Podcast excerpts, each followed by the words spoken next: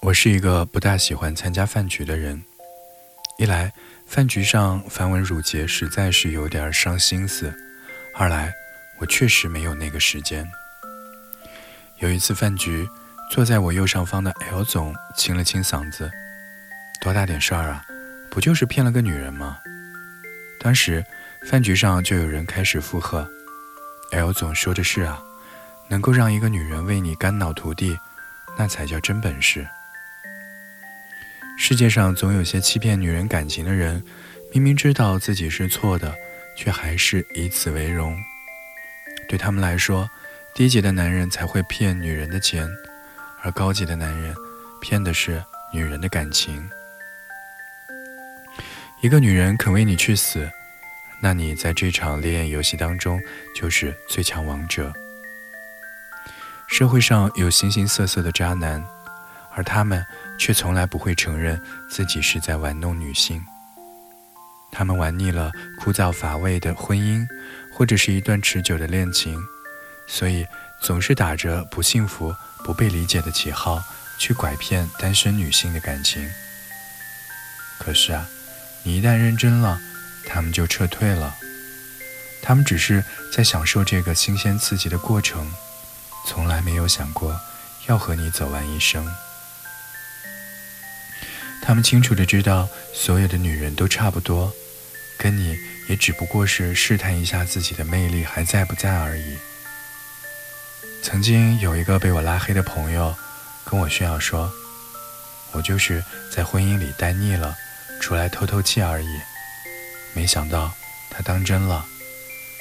他在撤退时还为自己准备了一套委屈的说辞：“你是一个好女孩。”但我们不能在一起。我以前对待感情从来没有认真过，直到遇见你，就当我们没遇到过吧。跟你分开之后，我不会再爱了。女人一旦动了感情，就像是飞蛾扑火，往往被伤得体无完肤。所以，这就是为什么很多女性明明被欺骗了感情。却依然被骗得心甘情愿，相信有余留之地。如此天真，如此痴情，这就是一个渣男最可恨的骗术。无论是十八岁还是六十岁的女人，都对爱情充满了期待。但是人最怕的不是爱，也不是恨，而是爱恨纠结，爱而不得，恨而生痛。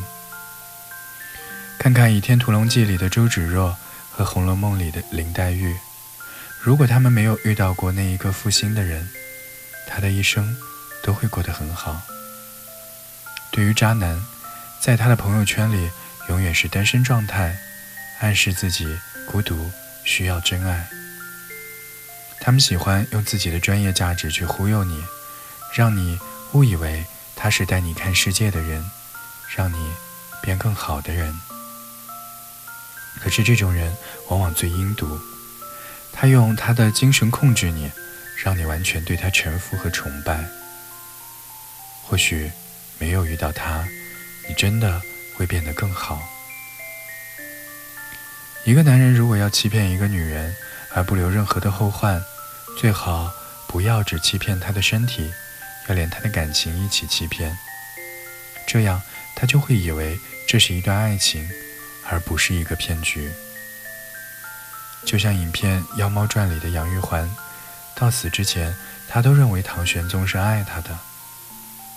纵然心中清楚那只是一个让她赴死的幻术，她还是极力配合爱人去演完这场戏。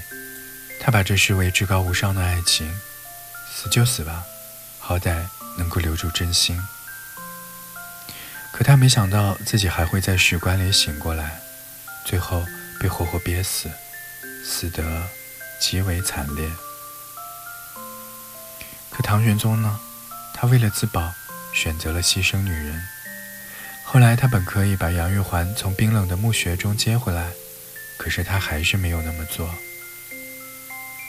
在渣男的眼里，只有死了才是最高程度的爱，才能证明一个男人最大的魅力。而现实当中的渣男就是掌握了这个套路，他们很会揣摩女人的心理，更懂得投其所好。生活中，你一定听过许多为情自杀的女人，傻傻的以为自己死了就能够让对方铭记终生。其实，他不过是他人生中的甲乙丙丁。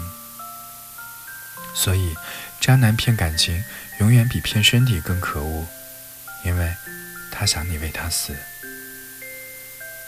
愿你们都能看清这些渣男的真面目，从此不再悲伤。